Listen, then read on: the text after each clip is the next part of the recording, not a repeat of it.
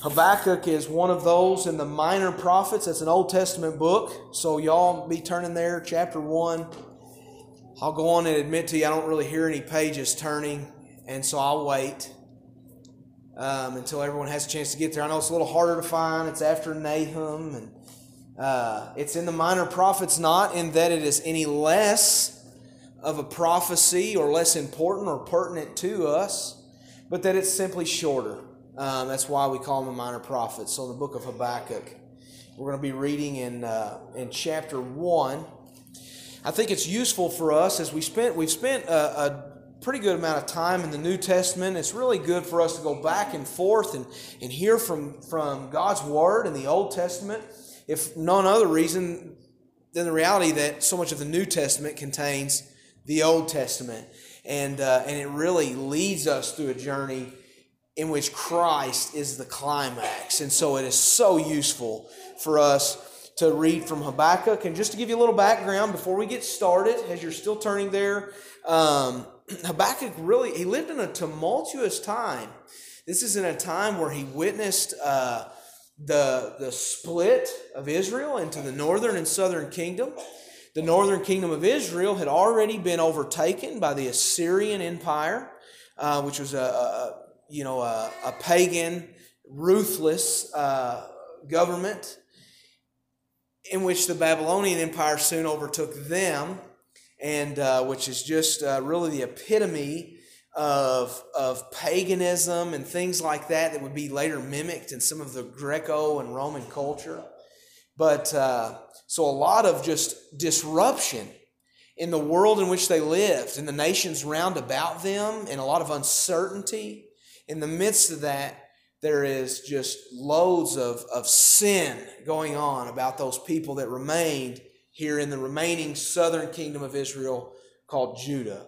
And so that's the context. Hopefully that, that gives you a little bit of a of an idea as we dive into his word. And so those of you if you're there in Habakkuk chapter 1, you can let me know by standing as we read in God's word together. I'll read the first 11 verses.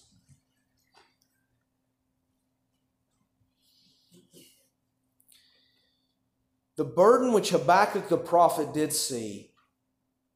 O Lord, how long shall I cry, and thou wilt not hear? Even cry out unto thee of violence, and thou wilt not save. Why dost thou show me iniquity and cause me to behold grievance? For spoiling and violence are before me, and there are that raise up strife and contention.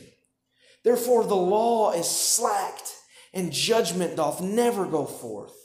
For the wicked doth comp- compass about the righteous, therefore wrong judgment proceedeth. Behold ye among the heathen, and regard and wonder marvelously. For I will work a work in your days which ye will not believe, though it be told to you. For lo, I raise up the Chaldeans, that bitter and hasty nation which shall march through the breadth of the land to possess the dwelling places that are not theirs. They are terrible and dreadful. Their judgment and their dignity shall proceed of themselves. Their horses also are swifter than the leopards and are more fierce than the evening wolves. And their horsemen shall spread themselves, and their horsemen shall come from far. They shall fly as the eagle that hasteth to eat. They shall come all for violence. Their faces shall sup as sup up as the east wind, and they shall gather the captivity as the sand, and they shall scoff at the kings, and the princes shall be scorn unto them. They shall deride every stronghold, for they shall heap dust and take it. Then shall his mind change, and he shall pass over and offend, imputing this his power unto his God. Lord, let, let us pray together. Lord, we, we thank you that we have this word from you through this prophet of yours, Habakkuk. We ask that you work and speak to us through this. Lord, as you draw us along to accurately apply these words from so long ago to our condition we're in even now. Lord, I pray that whatever we're bringing with us this morning, whatever, whatever stress, whatever gladness, whatever condition or circumstance, Lord, whatever our state of relationship is before you this morning, Lord, I pray that you ready our hearts for this word today. Lord, that we can take it with us, apply it fully in light of all you have accomplished in Jesus Christ.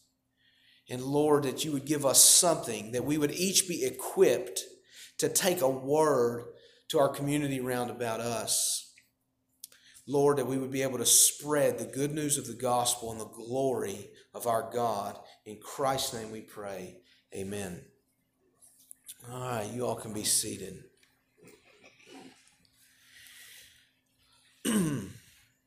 so, Habakkuk is an interesting book, we'll find. Um, the way I intend to handle this, you can follow along in your bulletins. As always, fill in the blank is, is there to help us engage.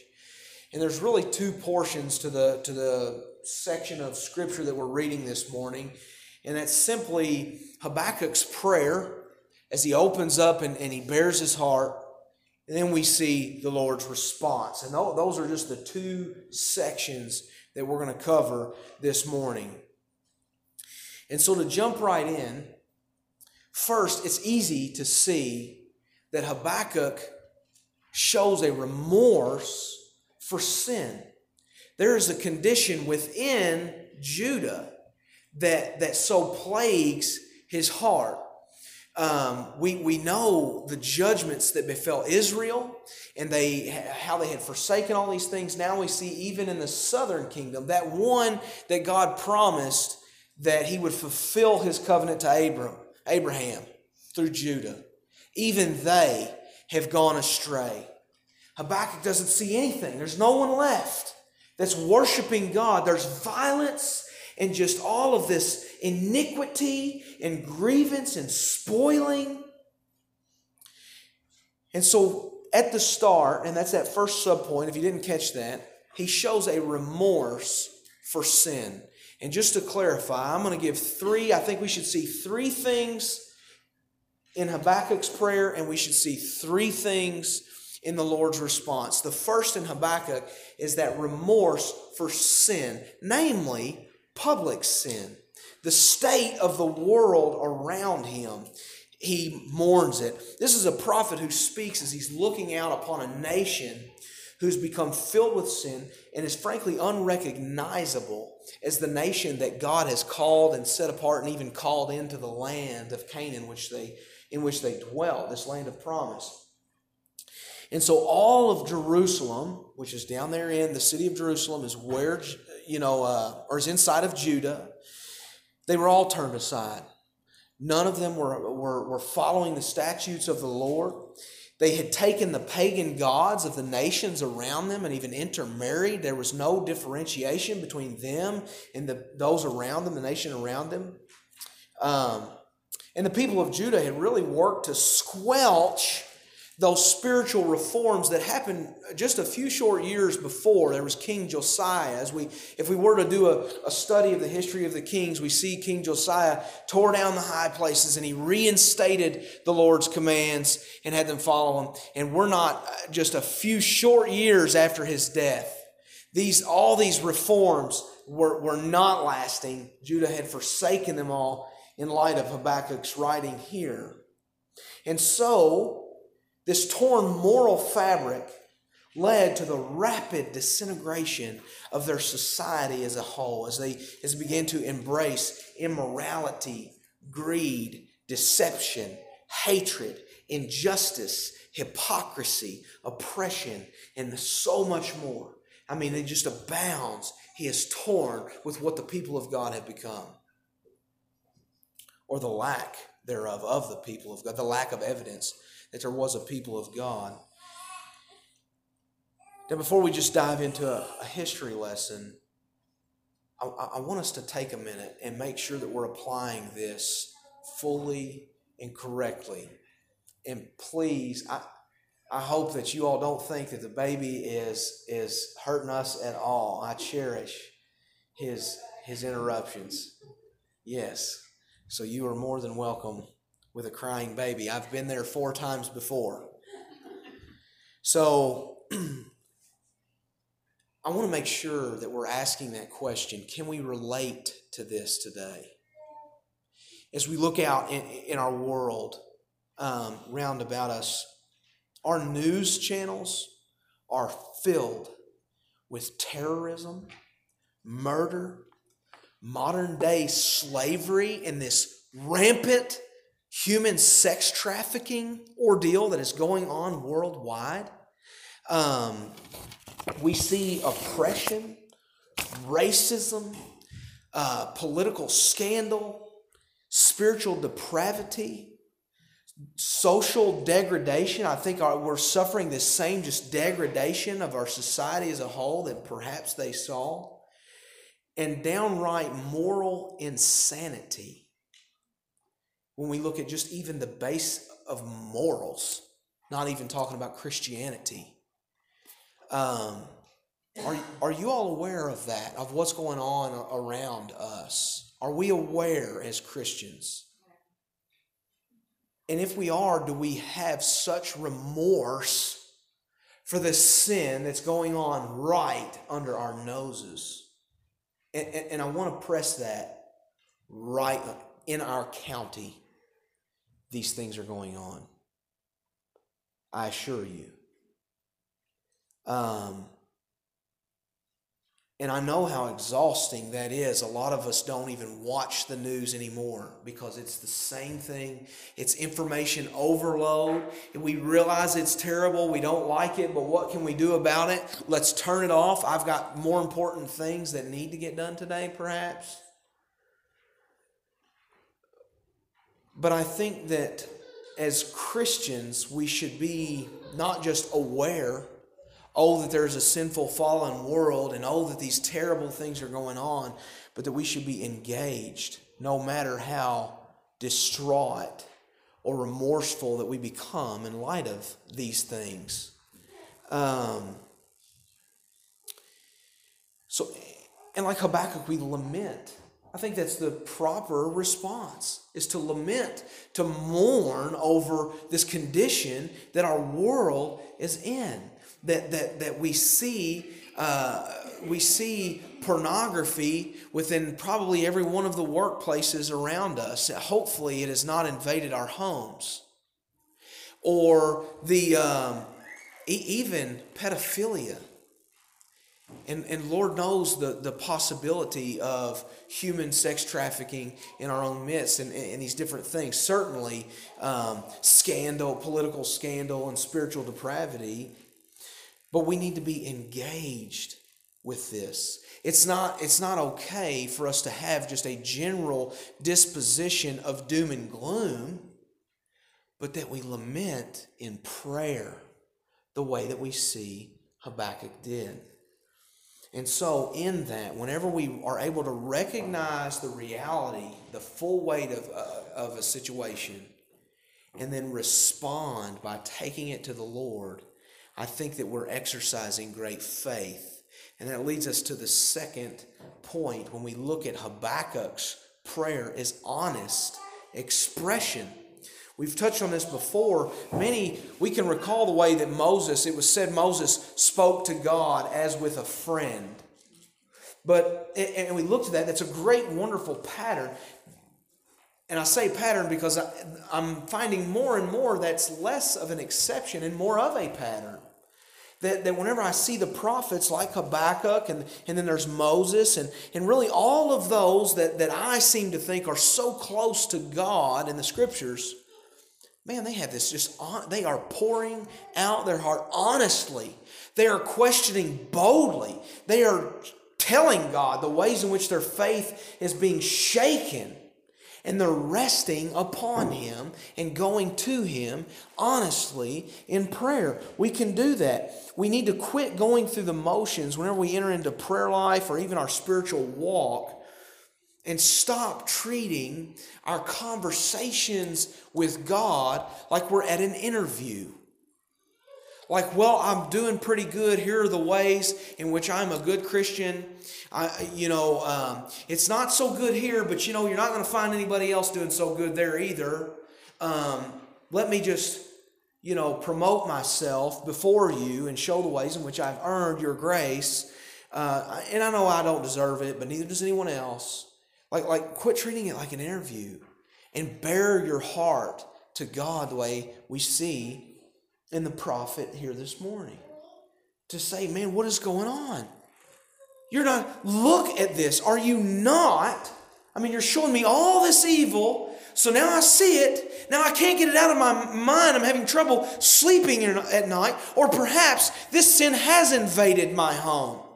Perhaps that if your home is like mine, you've suffered impatience, anger, or lust, or greed, or, or, or envy, or any of these other grave sins. And then Habakkuk says, honestly, here you are, the God of the universe, and you do nothing. Do we pray like that? Are we that honest? When we, when we go to God and we say, Where are you? That's one of the things that was so gripping about that book that, that we're going to uh, go through together and discuss is the fact that we have that freedom to ask God, Where are you? Amidst this fallen and sinful condition. The reality is, is He knows you. You're not fooling anyone when we go to God in prayer. He knows how jacked up my life and my heart is. He knows the arguments that I have with my wife. He knows the times that I just struggle and think, man, why can't I get this parenting thing down? He sees it. I'm not fooling anyone. And so we go honestly before God in prayer, and I'm convinced we need to seek out His ways. When we do that and we ask God, honestly, where are you at, God? I just don't see it. What are you doing? What is the point? We've looked at Job Wednesday nights, and I've given mention of these. It seems to be, uh, maybe you're realizing the same pattern. I didn't, you know, I thought we'd be easing up, like, hey, man, let's let's tone it down some of this. Let's go read something in the Old Testament. And then I get to Habakkuk. And God says, there's a pattern. And perhaps whenever we go to God this honestly, we should be searching out His ways so that whenever God tells us in His Word through Isaiah that my ways are higher than your ways, my thoughts are higher than your thoughts, maybe that is less to establish a separation between us and God and more of a petition to come and know the ways of our God and Father. And so maybe we're being drawn along to a correct understanding of God so that we can learn to rely upon Him in such an honest way. The third thing that I see when we come into Habakkuk's prayer, and we're going to get more, there's more of a dialogue that's going to take place, and we'll cover in the next two weeks but we see that he demonstrates a reliance upon God. That's what he's doing. He's saying, man, this is out of control. This situation is what can be done, but not that it's hopeless. I think I can say with honesty that no situation, none of our situations are hopeless. That is the message of the good news. That is the gospels that we have as Christians. We have hope.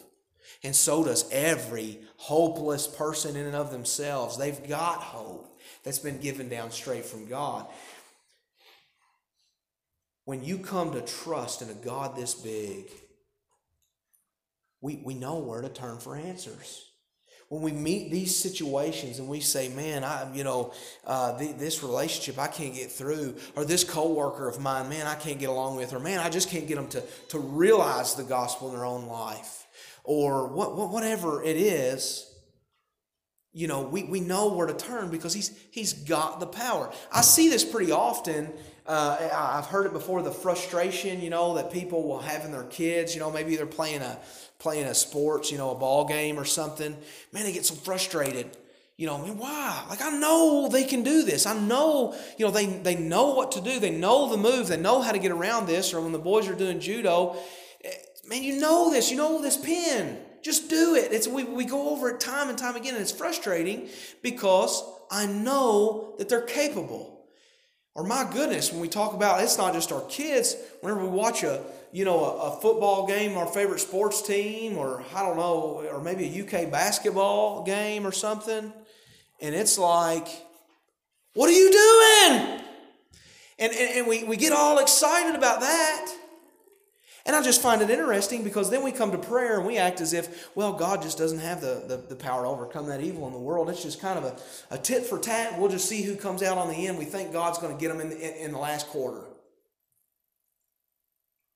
We ought to know that God has the full capacity to overcome every evil in this world, to redeem every situation. And we ought to speak to Him as such, looking and longing to Him specifically for God, where are you at? I know you've got this, and I have no choice but to rely upon you because you're the only one who can straighten this out. That's the sort of reliance that I think he calls us to. We got to know that we can't, we can't do it on our own. You know, I had a, a conversation, a long conversation with a woman, some friends of ours, um, and they were Jehovah's Witness. But at the end of the conversation, we came to learn that how they came to be Jehovah's Witness. And there was one, one lady who we, we loved dearly, and she was in a period of mourning the death of a, a, a fiery car crash. Okay, and she lost her father in, and she could not fathom the purpose. What is the reason? Where are you, God? And it was just too difficult to rely upon a powerful God that we don't always understand to work out all those things for the good of those called according to our purpose. We've, we've said that. And instead, she was consoled by the generic teaching in that church that maintained, well, that situation is just a simple matter of happenstance. That all of that, the death, and for that matter, I guess you could argue the life of her of her dad that she loved so much, well, it really was rather meaningless. What sort of comfort is that? I mean, I couldn't imagine. And so I, I mourn for, for this woman. Our hope comes not in expecting relief, not in having all the answers, but it comes in an understanding of the God that we serve. So a reliance upon God. So verses 1 through 4 were that, that, that, that prayer of Habakkuk. And we see pretty plainly a shift in the text whenever he's mourning. Therefore, wrong judgments proceed in verse 5. Behold, ye among the heathen regard and wonder marvelously. I will work a work in your days which you will not believe, though it be told to you. We see a shift. Now the Lord answers. He speaks through the prophet. And before we dive into what that response is, can we wait a minute and realize that, that Habakkuk just cried out to God with such endless remorse, broken before the Lord, and extreme honesty that, that some of us need to learn from, and, and he res, has no other choice but to rely upon God? And then what happened? God answered. The Lord hears.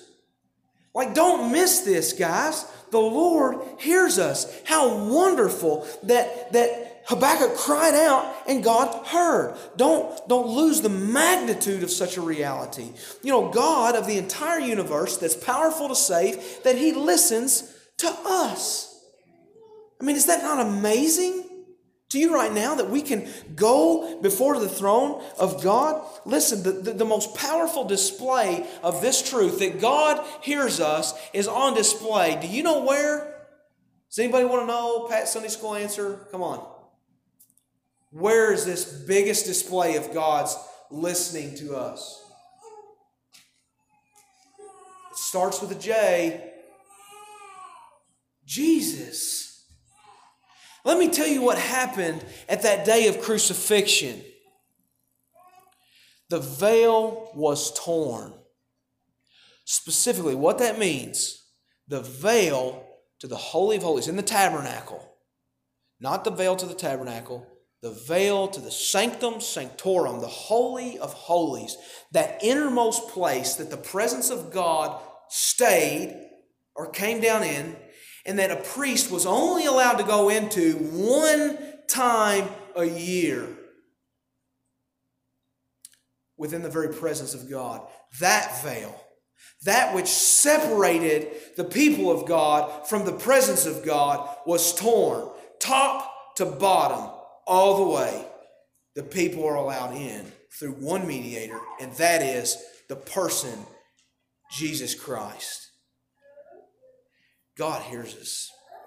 He allows us in before His throne, and we know we don't deserve it. No, yes, we still need atonement. No, we cannot go on our own accord. It's got to be through Christ and through that atoning work that only He can do. But He hears us. And he so worked in a way that he made that available where I don't have ritual. I don't have to repeat things over and again. And, and I can go right before the throne through Jesus Christ. Please hear that the Lord hears your prayer. You, a sinner, separated from God. Christ's death accomplished that for us. And this means that unlike the idols, our God has ears that can hear and he has a mouth that can speak and respond. But beware, our second point is this that he provides an unexpected answer. That's that fill in the blank. It's an unexpected answer. It'd have been nice if I left that blank off and said, He provides an answer, wouldn't it? That would have been great. It made for a lot better sermon but he provides an unexpected answer. I'm just going to read a few verses again. He says, I'm going to do a work. You're not even going to believe this. I'm fixing to tell you what I'm going to do, but you're not going to believe it. And God says, For lo, I raise up the Chaldeans, that bitter and hasty nation, which shall march through the breadth of the land and possess the dwelling places that aren't theirs. They're terrible, dreadful. Their judgment and dignity shall proceed of themselves. Horses faster than leopards. Do you know who he's talking about? I would like to have had a map, but when he says the Chaldeans, that is the, the throne of that empire, that Babylonian empire that I talked about, that are so well known for their, their riches, their wealth, and their paganism. It's exemplified in later cultures in the you know New Testament age. But here, that's not what they're known for. Here, they're known for being terrible. The Assyrians, who were so ruthless in how they were, couldn't withstand this Neo Babylonian empire that overtook them. And God says, Oh, I'll answer. Habakkuk, you're worried about the sin that has overcome the people of God. They've turned away, they've left my statutes. I'm going to take care of it. I'm going to send the Babylonians. They're going to conquer you, they're going to destroy every stronghold within the land that I gave the people. Oh boy, that sounds like an answered prayer, doesn't it?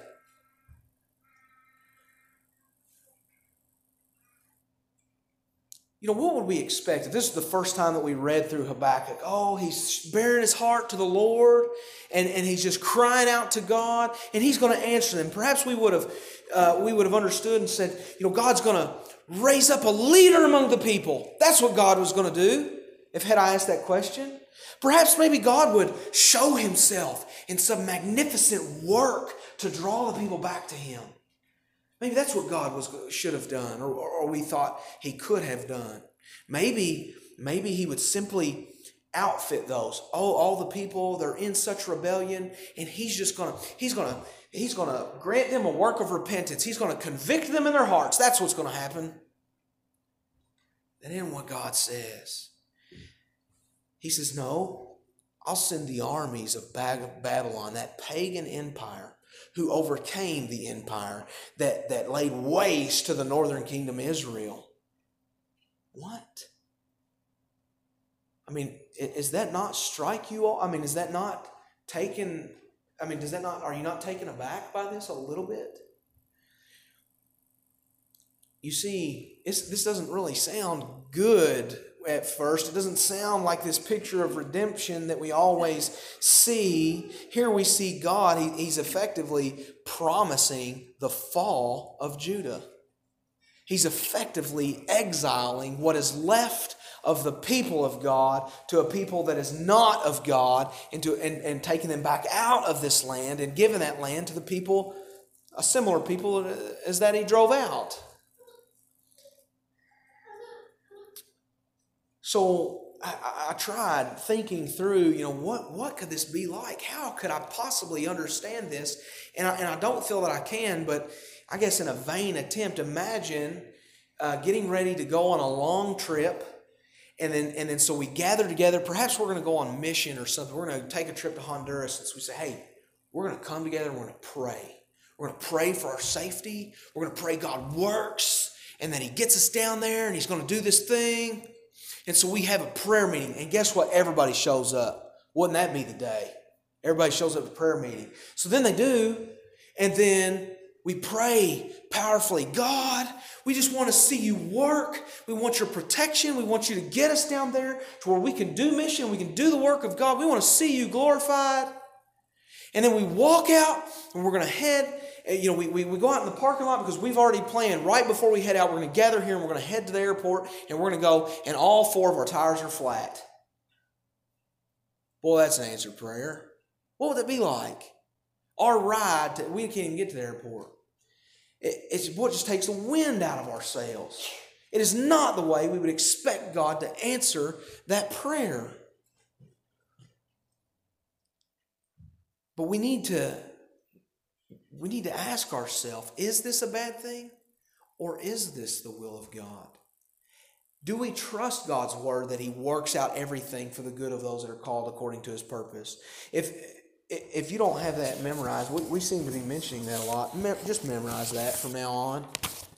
Romans 8 28, eh, however your Bible reads, that all, and we know all things work together for the good of them that love God and are called according to his purpose. Say it, say it again, memorize it. That is a good verse to have um, in, in, our uh, in our data bank.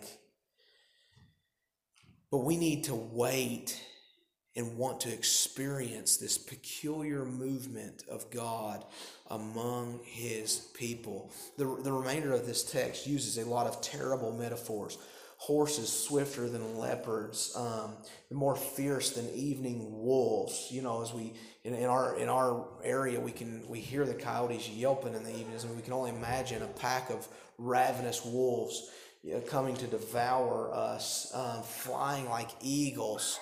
You know, before their prey. I, I mean. I don't know if we have any YouTubers in here, but have seen those videos of them snatching 180 pound goats off the side of a cliff. I mean, terrible things that he compares this people that's going to overtake them. It is ruthless. And they are in battle, they are lethal. He talks about they scoff at the kings and princes. Some of the language here is saying that laying siege to a city is not an act of war, it is a matter of, of a uh, standard operating procedure for this Babylonian empire. They do this regularly and with efficiency. There is no question with the tack that they'll pull this off. How could this possibly be uplifting to Habakkuk, let alone the people of Judah? That's not where we end. I want us to see, even amidst such a difficult and trying passage in response from the Lord, that last that last fill in the blank there is the Lord promises redemption. He promises redemption. You see, whenever he comes, he's giving an answer to Habakkuk. Habakkuk prayed, crying out to God, How will you purify this people? So when God says, This is the thing that I will do, there is going to be a terrible time coming up upon you, he's addressing the people of Judah. He's not talking about it. It's not a fortune cookie that, that Babylon got that's better than the, than the fortune that Judah got. He's not addressing the people of Babylon. He'll do that. He, God knows his plan. He's addressing the people of Israel. Here, Habakkuk, is how I will handle my people and draw them back to myself. This is part of a grand scheme of God. He knows the end. And, and so we're going to dive further into this next week. We've got enough to ponder already that the people uh, of God they do have hope. The Lord hears them, He answers, and when we, dis- when we discover this or realize this extreme depravity in the world around us, as we witness extreme misfortune and sin and all of this, as we ask for simple vision, just direction in life, what should I do? Uh, what about with this job or with this relationship or, or, or, or whatever? Then, then we should remember God's promises. Just like every prophet before them, is he's asking this in light of the promise. They're children. Even today, we could link ourselves with the Old Testament audience, not in covenant, but in, in, in a, in a generic way, that we are children of the promise. God keeps his promises. He did, in fact, answer Habakkuk, and he has not failed to acknowledge their sinfulness. He hasn't said, I've changed my mind about you. He said instead, he said, Oh, I'm going to bring a people, the Chaldeans, that bitter and hasty nation. And by the end of, of this short response here, he says, And then the mind of, of them shall change. So they sit over, they pass over, they offend, and they impute this power, all this siege, and this greatness of their military force, they'll attribute to themselves and to these lesser gods that are not me, that are not true gods, that cannot hear you and do not speak back. And so the Lord does promise redemption. And, and, and we cannot miss that, and, and we should experience this in much fuller sway. But we have got to be open to those surprises, to God answering in very difficult ways. I mean, this has happened uh, in, in a lot of ways. And, and even, and I'm not saying uh, evil is going to befall us and, and all this distress. I mean, my goodness, we thought that we were at our limit with three boys, and God said, Here's a girl. Unex- God just took care of us in unexpected ways. But I want you to know we have been so blessed in ways that we just didn't understand. Um, has anyone here prayed that God would refine his church? Has anyone, is there anybody that's prayed for purity within, within the body of Christ? One? Maybe there's a few nods. I don't know. I'm not getting a whole lot of feedback this morning. I don't know if I've scared you or what. But should it surprise us then if we say, God, would you purify your church? Would you do a work in us? Would you, would you build us to full maturity that your word talks about? And, and then does it surprise us then that whenever the numbers get a little bit low and then the budget gets a little bit tight, does that mean God hasn't answered our prayer? Or perhaps we're witnessing his hand at work in doing the very thing that we so need him to do. He often purifies his church in persecution shouldn't be a surprise that Christianity is scorned in the media, that it is often so wrongly understood. Uh, you know, we in our culture, in, in all these things, I mean, you just dream up the ways. God, let, let, let His Word speak to you personally this morning in the depths of your heart, in whatever's going on.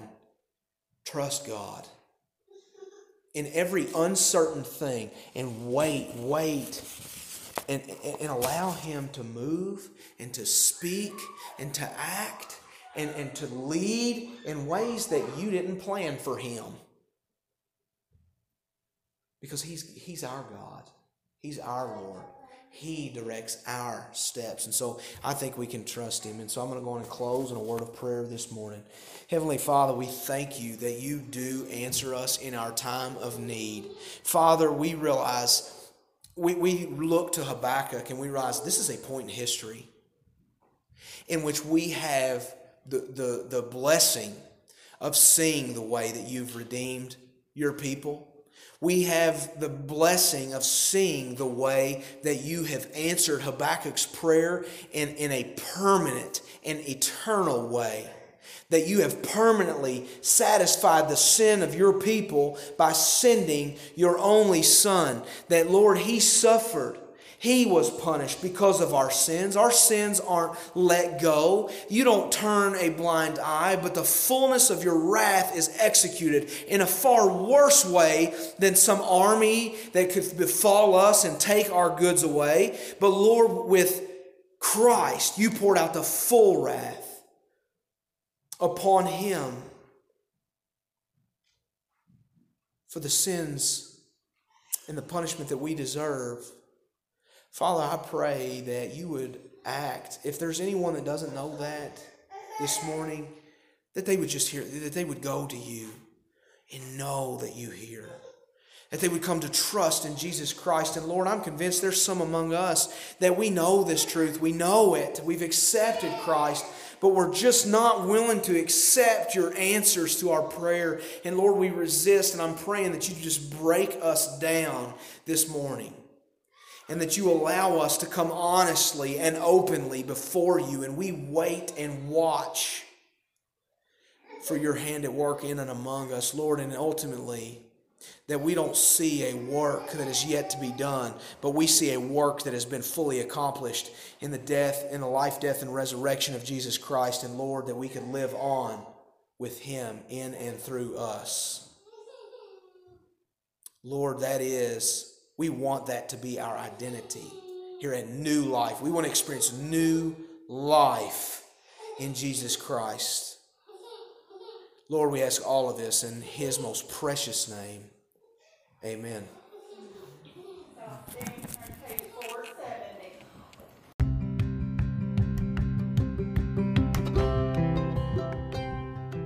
Thank you for listening to New Life Preaching, sermons from New Life Baptist Church, where we grow in discipleship, grow in relationship, and we grow in Jesus Christ.